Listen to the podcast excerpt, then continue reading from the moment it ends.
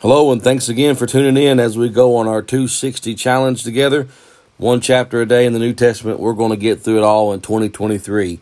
After today's reading, you will have completed the book of Matthew and the book of Mark. Man, that's off to a great start. Uh, today, I want to come to you from chapter 16 of Mark, just looking at two verses here. Uh, verse number three, it says, And they said among themselves, Who shall roll us away the stone from the door of the sepulchre? These ladies were on their way to give Jesus a proper burial, and they knew that a stone had been set in front of his tomb. And they were thought, how are we going to get to him? How are we going to be able to get to Jesus? There's something that's in our way.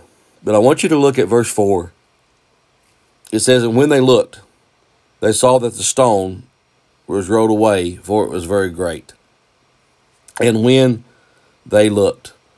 So I want you to see that all they had to do was change their perspective. God already done what they were asking for.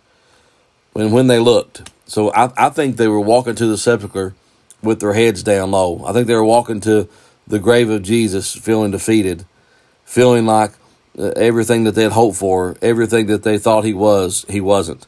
Even though that he told them, uh, "You destroy this temple in three days, I'll build it up." They didn't understand that. They were distraught. They were upset. They were depressed.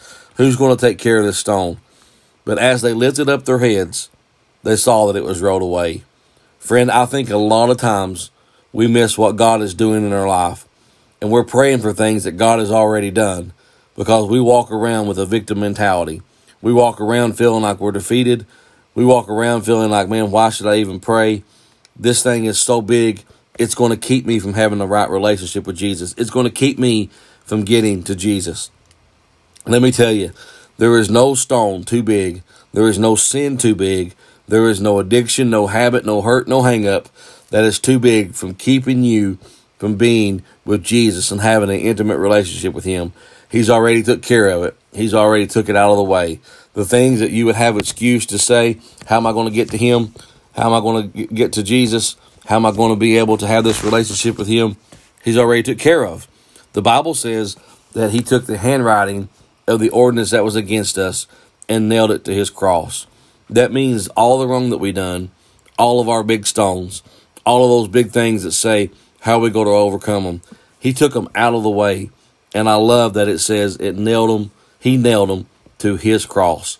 So every stone, every obstacle, every sin, anything that would keep me from getting to Jesus, that I may have my head down low and saying this is going to keep me uh, from being all I can for Him.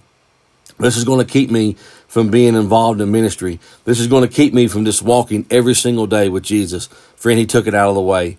Lift your head, look around, and see that you are walking in victory. Anything that you need removed, He done it by His wonderful grace. Any, there's nothing that can keep you from getting to Him. So many people are walking around today with this big stone mentality. I can't get to Him because it's blocking me.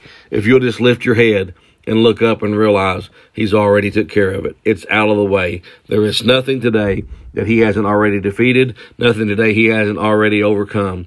Man, you can walk right in and you can be as close to him as you want to be. He took it out of the way. God, my goodness, what a God we serve.